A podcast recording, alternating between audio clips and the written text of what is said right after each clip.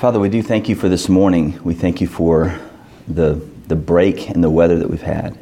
We thank you for the small gifts that you give us, these little mercies in Texas of a cool morning.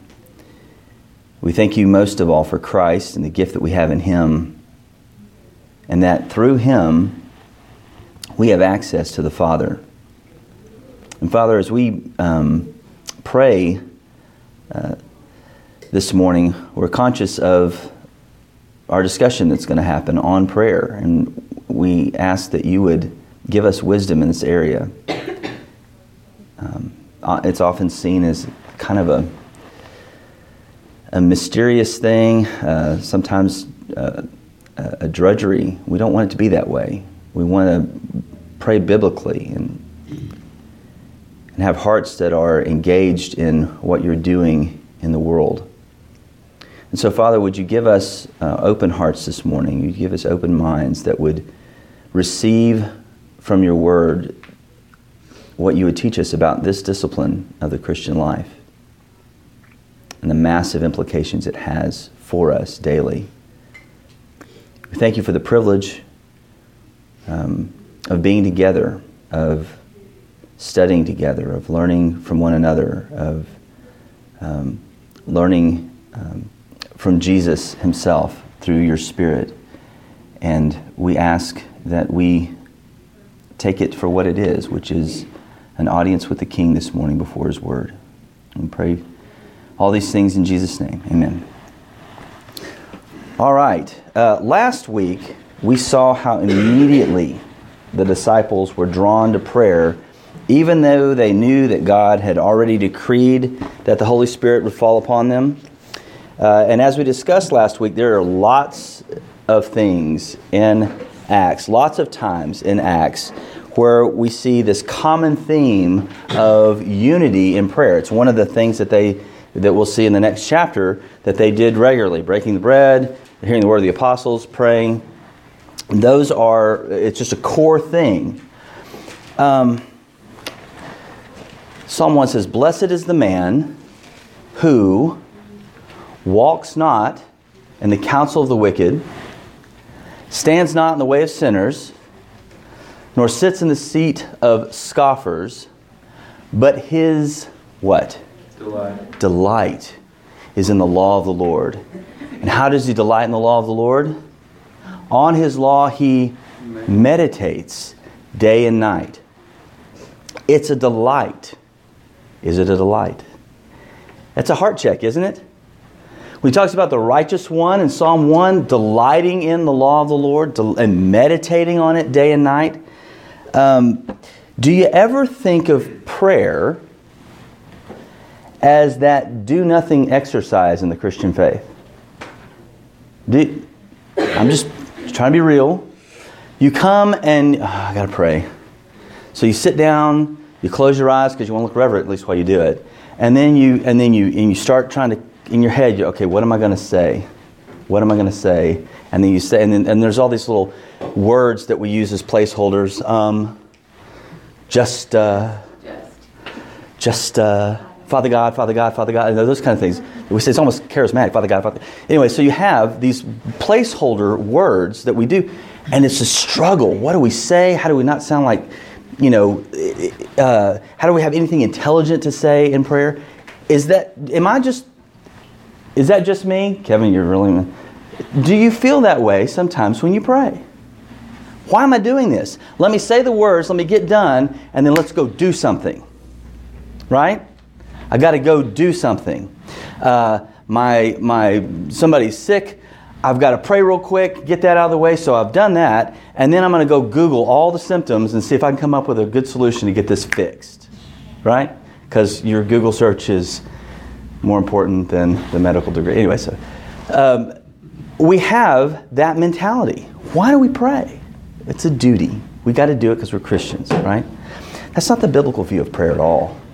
Um, two things I hope to introduce to you today. First, prayer has as its goal nothing short than the purpose of the whole universe. Second, you don't have to grasp for words to say and hope that you are praying God's will. Two things. It's important, massively important to pray. And two, it doesn't have to be a struggle to pray. All right, let's do the first one. What is this thing called prayer?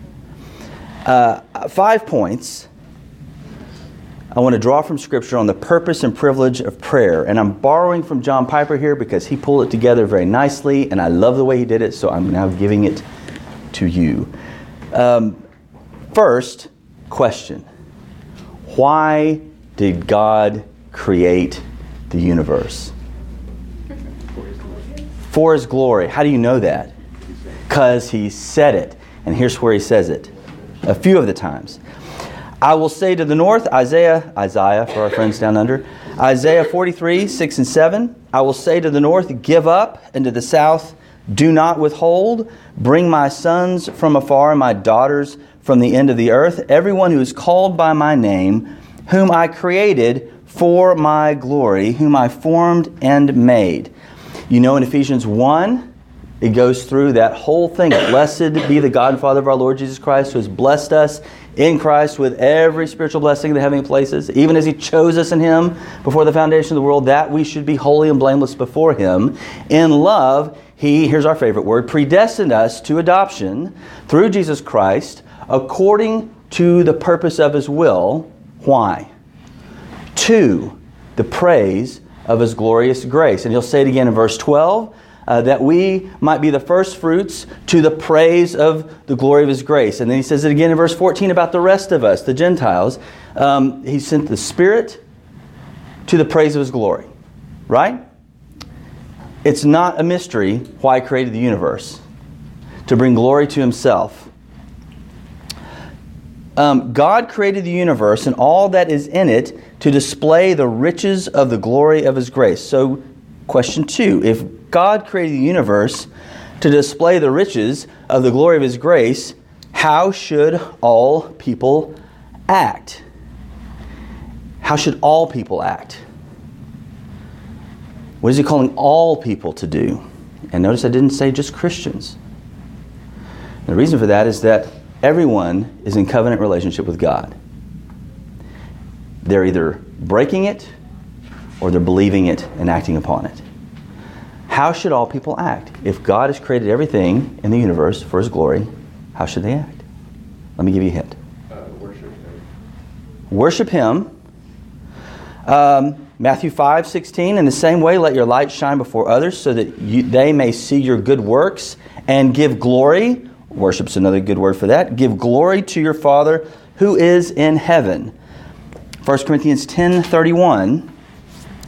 It's got both Baptists and Presbyterians in it. So whether you eat, Baptists, or drink, Presbyterians, or whatever you do, do all to the glory of God, right? Both can be to God's glory. Both involve moderation. Okay. How should everybody act if God created everything for His glory? How should they do it? What does it say? Do all things to the glory of God. Therefore, all persons should act in a way that calls attention to the glory of God's grace. All right, as people of God, what do these next few verses show us about how we should glorify God in our obedience and service? Whoever speaks must do so as one who speaks oracles of God. Whoever serves, as one who serves by the strength that God supplies in order that in everything God may be glorified through Jesus Christ. To him belong glory and dominion for, uh, forever and ever. Amen. 2 Thessalonians 1 To this end, we always pray for you that our God may make you worthy of his calling and may fulfill every resolve for every good work of faith by his power, so that the name of our Lord Jesus may be glorified in you, and you in him according to the grace of our God and the Lord Jesus Christ. So, as people of God, what do these verses show us about how we should glorify God in our obedience and service? The obedience and service of God's people will glorify Him most when they consciously and manifestly depend on Him for the grace and power to do what they do. Any of this stuff that we try to do on our own is not to God's glory. What I mean by that? If I'm trying to eat and drink morally or according to some kind of cultural preconceived notion of what that should be, uh, if I'm trying to pray like so and so does in the front, if I'm trying to um, if I'm trying to treat others in a way that just is, is, really just nice, but I'm not doing it for the purpose of I'm doing this because of who Jesus is and what he's done, and I want to glorify him. If I'm not doing it reliance upon the Spirit to do it rightly, it's not to the glory of God. It's just trying to do good stuff. How do you get there, though? How do you know you're relying on the Spirit?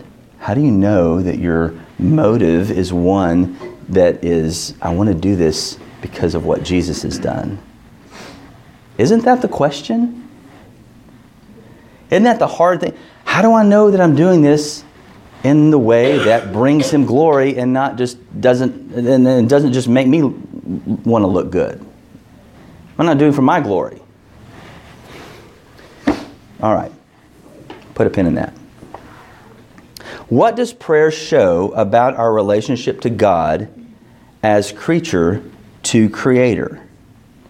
What does prayer show about our relationship to God as creature to creator? Psalm 50, 15 says, Call upon me. This is God talking, not David. Call upon me in the day of trouble. I will deliver you, and you shall glorify me. I'm glorified when I deliver you.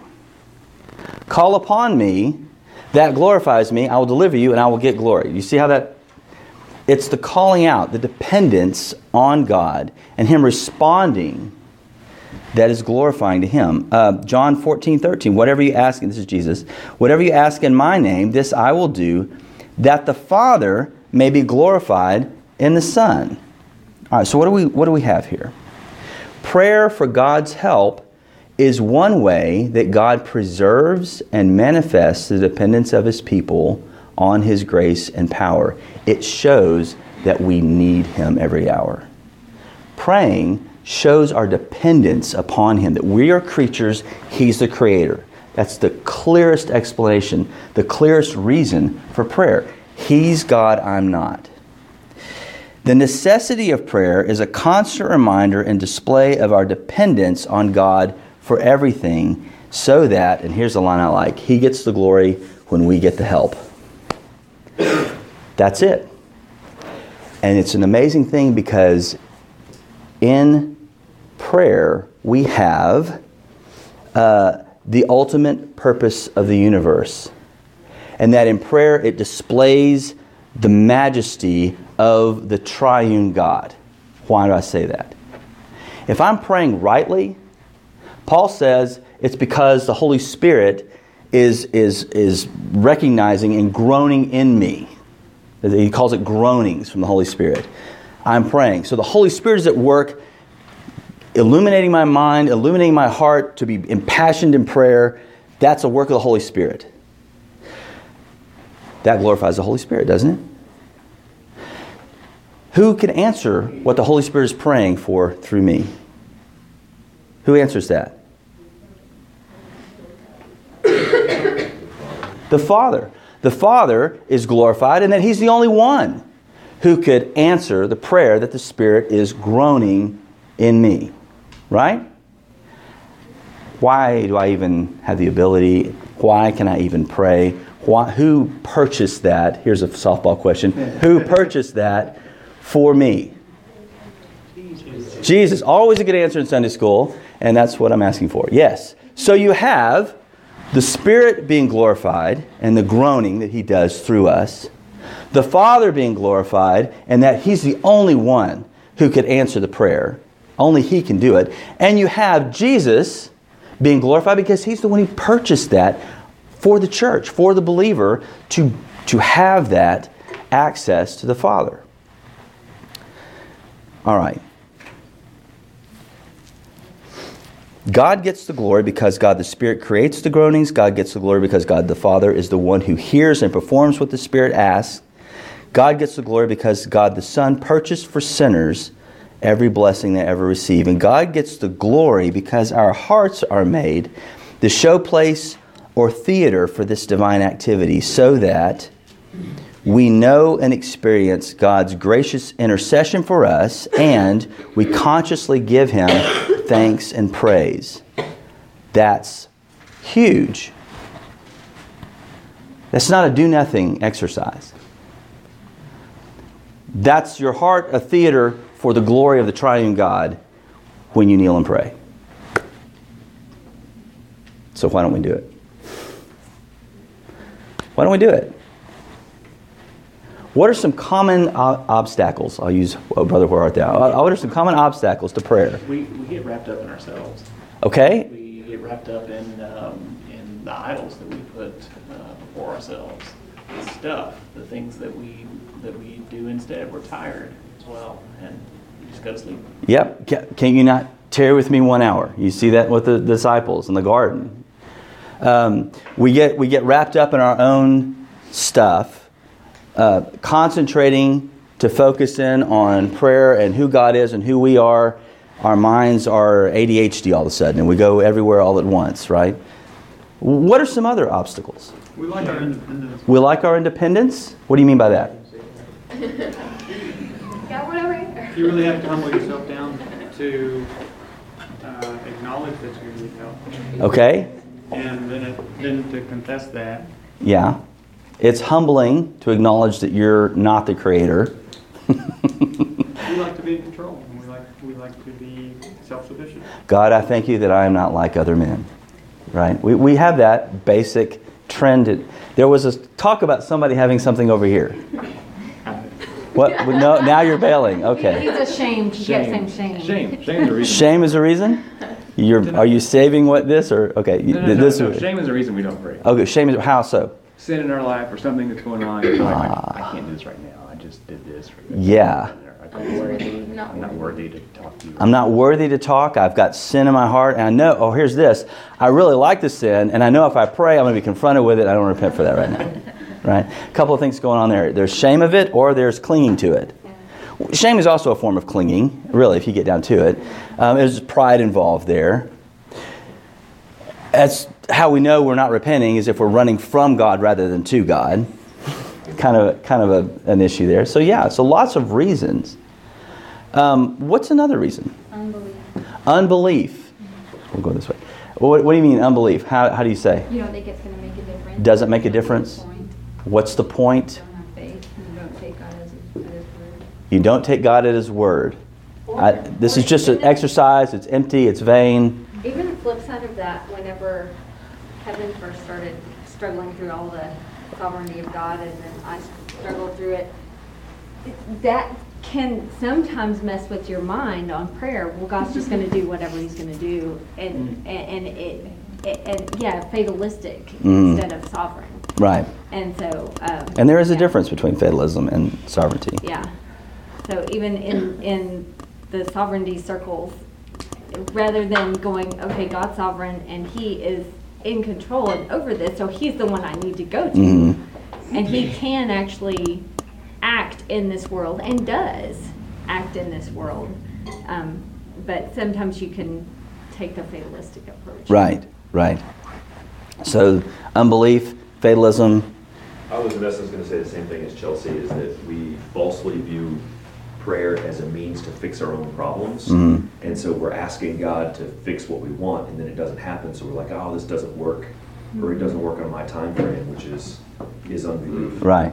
Yeah, and getting bitterness because of that. Bitterness because of prayers not answered. Saying, because for me in my own life, there are times when I believe God created the universe, so obviously He could answer prayers, but sometimes He doesn't. Mhm. And then there's that bitterness of like, you didn't answer that prayer, so why would you answer this one? You know, it's Right. this, this ugly part in your heart where you're not surrendering to His will, even if it doesn't line up with what your desires are. Right. And so so there's a there's a a, a, a block there to trust him because he didn't answer it on your time scale before.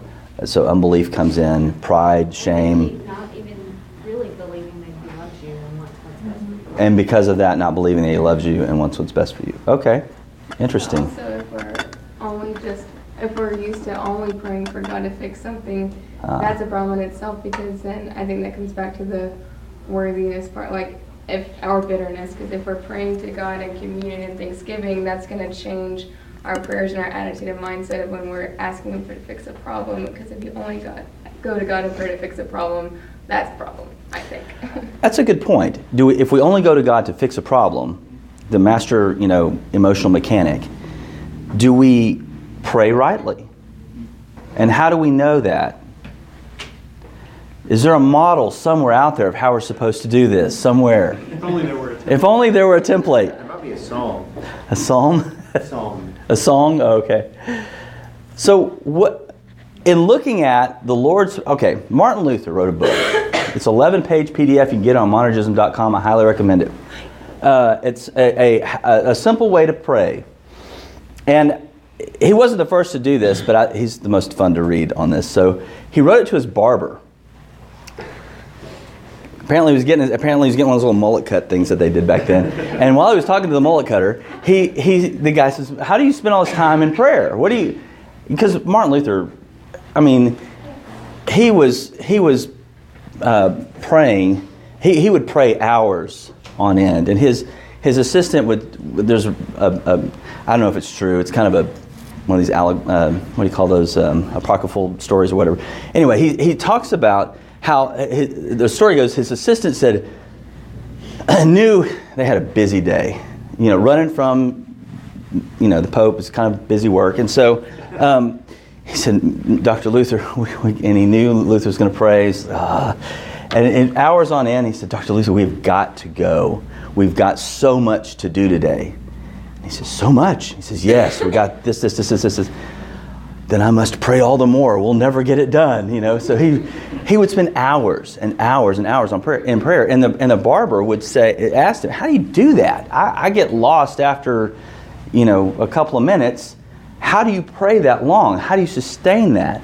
And he, he goes through kind of a, a, a, method that he used to pray. And it's a very, I don't know, it's a very biblical based method, and I like it. He said he would first pray through the Lord's Prayer. And he wouldn't just pray through the Lord's Prayer by quoting it like, um, well, he used the term, but like the Catholics would do. Um, he would, it was a bullet point to launch into his, his thought, you know, where, what the pressing needs were the day. Our Father who art in heaven, hallowed be your name.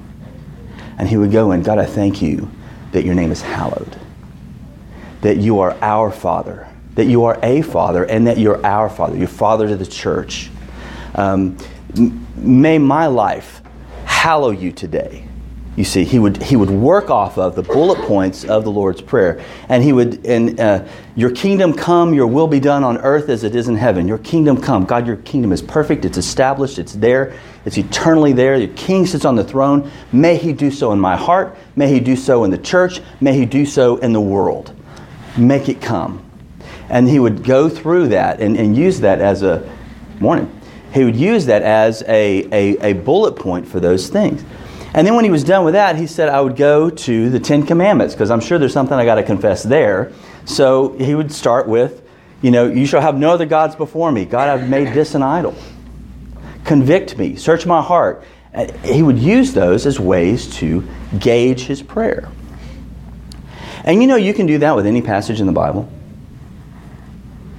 You can, you can, and I talked to Emma about this this morning you can basically take sections of scripture that you have worked through, maybe memorized, but you're familiar with, and use them like quiver, uh, like arrows in a quiver of prayer. That as you're going through, let the, the Word of God guide what you're saying. So I thought we'd try that. Ephesians 2 1 through 10. Ephesians 2 1 through 10. and you are dead in your trespasses and sins, in which you once walked, following the course of this world, following the spirit that is now at work of the sons of disobedience, among whom we all once lived in the passions of our flesh, carrying out the desires of the body and the mind, and were by nature children of wrath like the rest of mankind. But God, my favorite two words, but God, being rich in mercy, because of the great love with which He had for us, made us alive together in Christ. By grace you've been saved, right? You know this passage. How would you use this? How would you, um, how would you incorporate Ephesians 2? If you're working through Ephesians, maybe at the time, you're trying to memorize it, you're trying to do the thing, how would that affect your prayer? There would be fewer ums, there would be fewer justs, uh, there would be fewer Father God, Father God, Father Gods. Because I'm looking at the language of Scripture and I'm saying, God, you're holy, but I wasn't. Thank you for taking me out of um, the world as a child of your wrath and making me a child of your mercy. So immediately start with thankfulness because of what we were. Do you see that? There are others out there that I know, there's family members who are still trapped in that. God, would you be merciful to them? Do what only you can do. I can't flip the switch to make them repent. Can you do for them what you did for me because of the riches of your mercy and grace? So that they too would be seated with Him in heavenly places. Does that make sense? What does that do? What is that doing in the heart as you're praying Scripture? It's aligning your will with God's. Ain't no doubt you're praying God's will. There's a spirit of humility. How about this one? I did this, and it still looks like I'm a child of wrath when I do this, right? It still looks like I've got some of that old stuff on me when I did this. Would you forgive me? Would you again show mercy to me? Would you make me a vessel of your mercy by how? Do you see? It, it's not complicated. see, God knows us because He made us and He knows that we're but dust.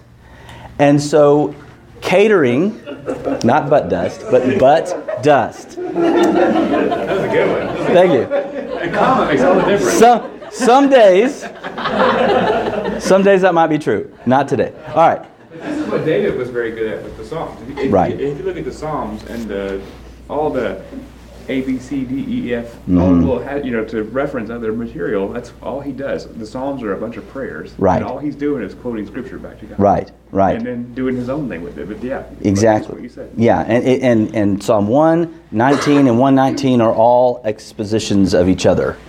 Um, and it's, it's working through in prayer what the Word of God says. It humbles us.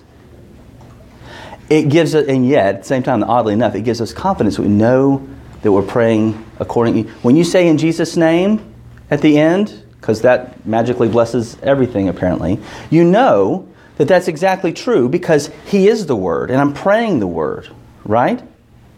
Does that make sense? When you're praying in public or you're praying in a, and praying in a, in, a, in a group setting, there's no need to feel this, oh gosh, what am I going to say?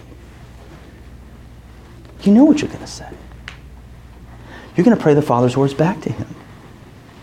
You're going to, with a group, align your heart with the Word of God and pour out what's there because, based on His Word. What does that require of us? Number one, to do this rightly, to know the Word. To write it on the tablets of your heart is the way it describes it. So, what does that involve? You got to read it. and then you pray it. And in praying it, what does that also do? It reinforces what's there, it reinforces the words that are there. This is a huge, I think, neglected area in Christian discipleship. How do we pray? It is the most powerful thing that we've been given an audience with Almighty God, and we blow it off like it's just a quick thing over dinner, if that. Um, I, I, I like, and this is just a personal practice with me. This is not mandated by Scripture. This is Kevin. This is not. I like to actually write through passages of Scripture in prayer form. Not that I would read them later, although sometimes I have, but it reinforces again the idea of Scripture being a prayer. And so that when I'm praying over something or praying about something, I have it already in my head. Oh, this applies to this. Or this would this is applicable here because I've thought through it ahead of time. So in my in my daily reading, I tend to I try to journal. I don't do it every day. I'm not as you know, but I do try to be faithful in it. Uh, of, of, journaling through passages. I know Tammy does that too.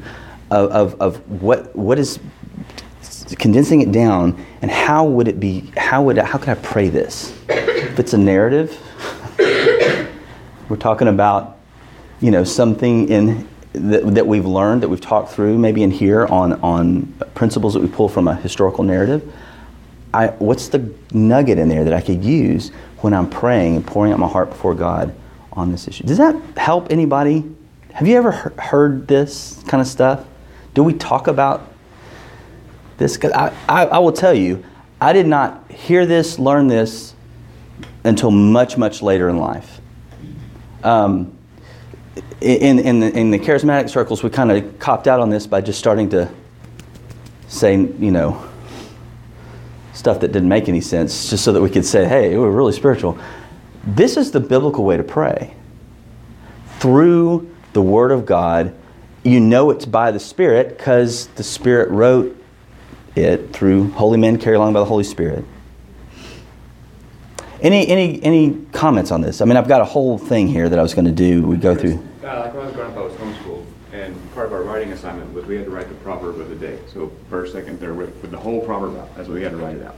And so I found, I, I found myself after a year of doing that, mm-hmm. you pretty much have the whole book fairly memorized, mm. and then just as a byproduct, it starts working itself into your prayer. Mm-hmm that, that's I noticed that without anybody having to tell me. Right. But once you had, you know, once it was in your heart so much, or you study so much, it just starts working its way in. Yeah, yeah, and there's and there's a lot of techniques, and, and I think that that really is probably the best way to get the Word of God into your prayers is to actually memorize Scripture.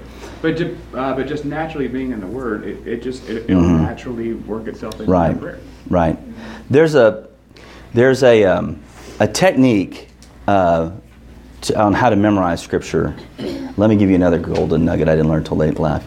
This, this, there's, a, there's a way to memorize scripture that is very um, helpful. And uh, I, I, use those, you know, those little, I don't know how you say these, it looks like moleskin to me. What are those little notebooks called? M O L E S K I N. What? They cost a lot. Do they? The moleskins? Okay. Is that the southern way to say it, or is there actually a more dignified way to? That's how it's said. All right. Never knew, never heard it pronounced, but there's these little bitty things. You can get a packet of three for eight bucks. So yeah, I guess it's a little pricey, but um, it, it's like this. And I print out in Word. I've got it formatted. Print out like I, I did this with Ephesians. I've done it with Psalms. In in the, in the format that would fit that book, I cut it and glue it in. And so I've got this little book, and every day, and I divided up into weeks, the book into weeks. For, for Proverbs, uh, not Proverbs, for Ephesians, it was like 16, well, no, it wasn't. It was 24 weeks for Ephesians. It was about six, six verses a week. Six verses a week, basically, is what I did. Odd how that worked out. Um, I took Sundays off. Uh, so you have about six verses a week, and then you just say, you know, um, for example, the first Ephesians 1 1, you'd say, Paul, an apostle, which is something we'll get to how he's an apostle. Paul, an apostle of Christ Jesus, by the will of God, to the saints who are in Ephesus. Right? And so verse 2 is grace and peace to you from God our Father and Lord Jesus Christ. So verse 1 would be, I would say it 10 times reading it, just looking at it. Paul, an apostle of Christ Jesus, by the will of God, to the saints who are in Ephesus. Paul, an apostle of Christ Jesus, by the will of God, to the saints who are in Ephesus. Again, 10 times. Right? Then I put it down. Do it from memory. Paul, an apostle of Christ Jesus, by the will of God, to the saints who are in Ephesus. Oh, one, one, one, one. It's, it's 10 times.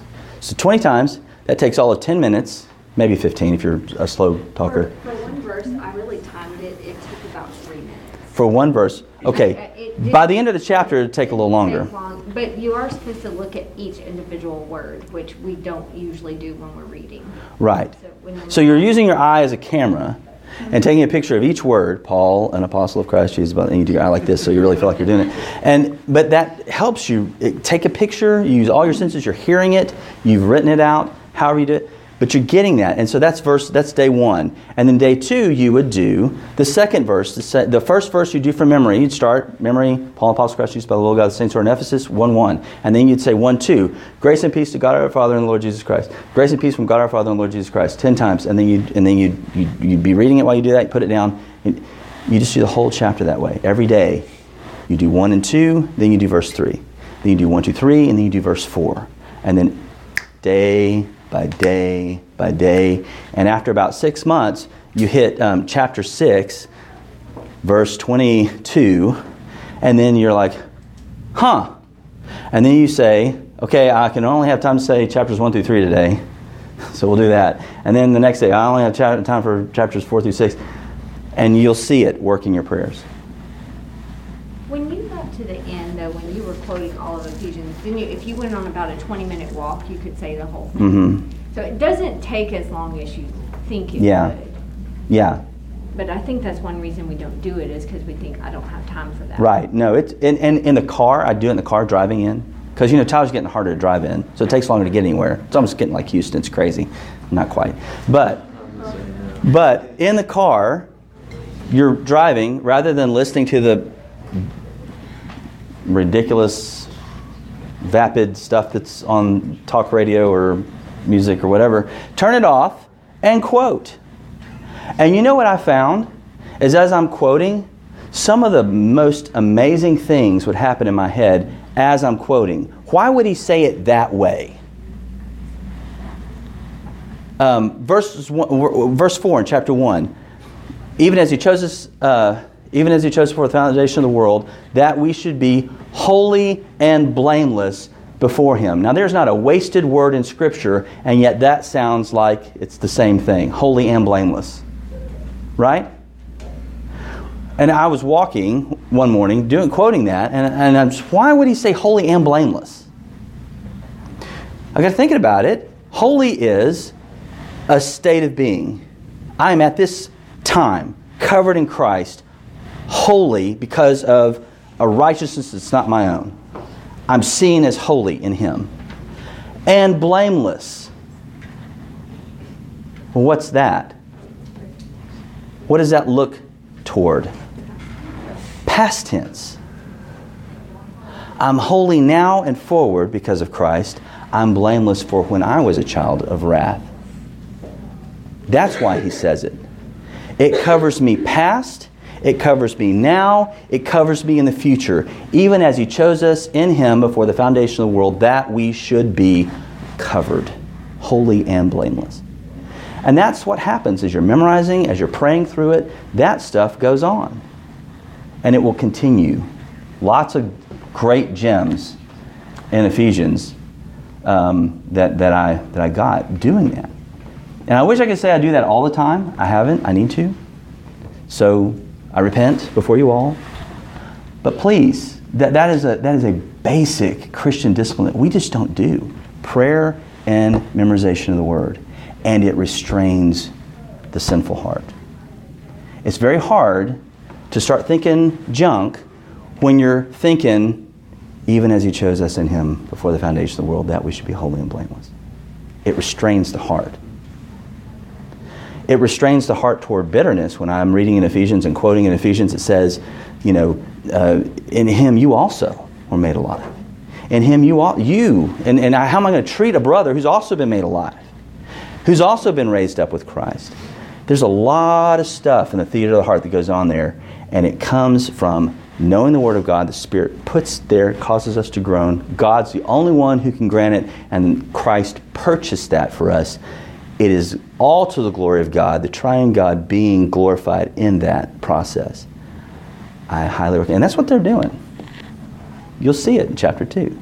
They're abiding in the teaching of the apostles and in the prayers and the breaking of bread together. That's what they're doing. And I think, I think we've missed that. I think we look at this as a one off day of the week that, gosh, I really would rather go fishing or I'd rather sleep in, but we got to do this because we got to do this. That's what they're doing. They're praying, they're studying, they're letting the Holy Spirit and, and, and, the, and, the, and the theater of the heart, of triune God, be glorified in their prayer through the study of the Word. Any questions on that? I just want to take a little time. We don't normally do this. This is kind of a topical thing. I know it's like taboo in reform circles, but I thought I'd take a little time to go through this discipline because we just don't do it. I think it, I think it's very important because uh, it's, it's a very real struggle. At work last week, somebody's in the hospital, and so you know, we have an optional prayer meeting. People, just everybody's invited. You don't have to come, and we pray in circle. But this is the CEO of the company, so there's like 25 people in the room Mm-hmm. and it turns into because because I lack the discipline, it turns into the moment that it's heads down, Mhm. it turns into a race. Right. What am I going to say? Then you've got things to compare your planned prayer to. He took my theme. He took it. I, I gotta beat him. I gotta. No, that's self-righteousness. Sure. Okay, I gotta say something that's pure, that's biblical, that's not selfish. I gotta mention the guy. I got can't forget to mention. Yeah, I can't men- forget to mention the guy. Food. Right. Okay. All this is going on. It's a race in your head. Yeah, yeah. And my heart is pounding. Yeah. For a prayer. Right. Right. It's a sweat thing going on. It's it's. You're holding the guy's hand. He's going, "What is up with this guy?" It's all wet. It's just. It doesn't have to be that way, And yet it is. and yet it is. Yeah. Very applicable. Yeah. I was going to comment on it because I, I'm very um, prone to just prescriptive. That's how I learned too. And so the adoration, confession, thanksgiving, supplication Mhm. for how you pray through. Mhm. Not that the Lord can't use all that and and turn it for good, but I would get hooked on like, oh my gosh, now I have to go back to confession. I'm never going to get to supplication. Right. It's like cycle OCD. So, um, so I love that Scripture says pray without ceasing, Mm. and since His Word is inerrant and true, and we know well that's not humanly possible. Right. Then it goes back to what you were saying all along. Like you, it's just the confession of dep- dependence, Mhm. just utter dependence on the Lord. I don't even know what to say to you, but the Holy Spirit does, and Mhm. do your will in my life. And I love that in First Peter, you had asked the question later, how does that play out? In First Peter, it talks about having purified yourself by obedience to truth. So just taking in His Word and and letting that the God of the Bible that you're learning about salve you. It says, having purified yourself by obedience, then love your brothers earnestly with a Mhm. sincere heart. So we can't like pray well, love somebody through their sickness, do these things without being Mhm. totally dependent on His Spirit. Mhm. Um, Without me, you can do nothing. He says. And how do we? How do we? How do we abide in Him? We abide in Him in His Word, through His Word, and praying His Word. I probably should have known this years ago, but it seems more recent that I've tried to pray more specifically when I am praying for needs.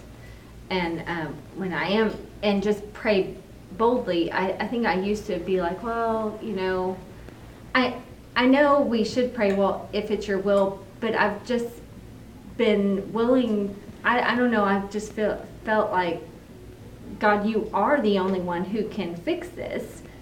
I'm just going to ask you to fix it. Mhm. Not because that's all I want from you, but because I know you're the only one who can do it. hmm And it's been amazing on several several instances I can think of where there is an immediate loving answer that Mhm. was just like, wow, you know, because of praying so specifically, I really was able to see God's specific Mhm. working in a situation, and it's not every time.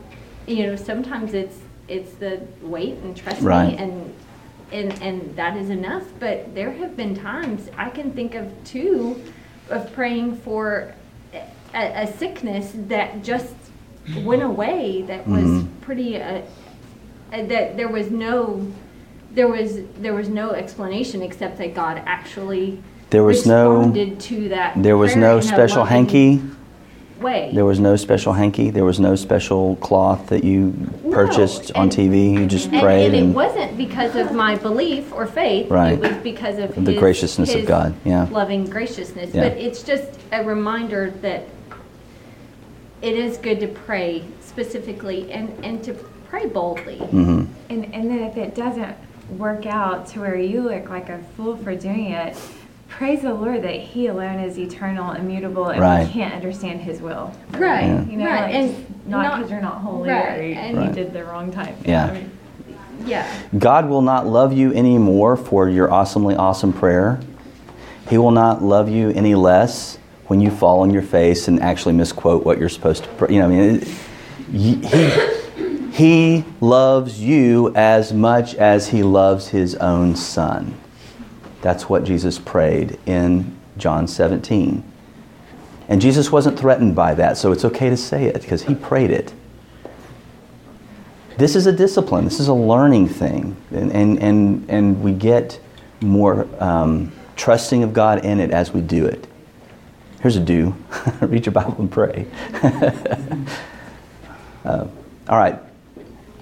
So now I got to pray, and there's all this pressure. Breathe in, breathe out. I'll try. I'm sweaty. We'll start at the boy as we get-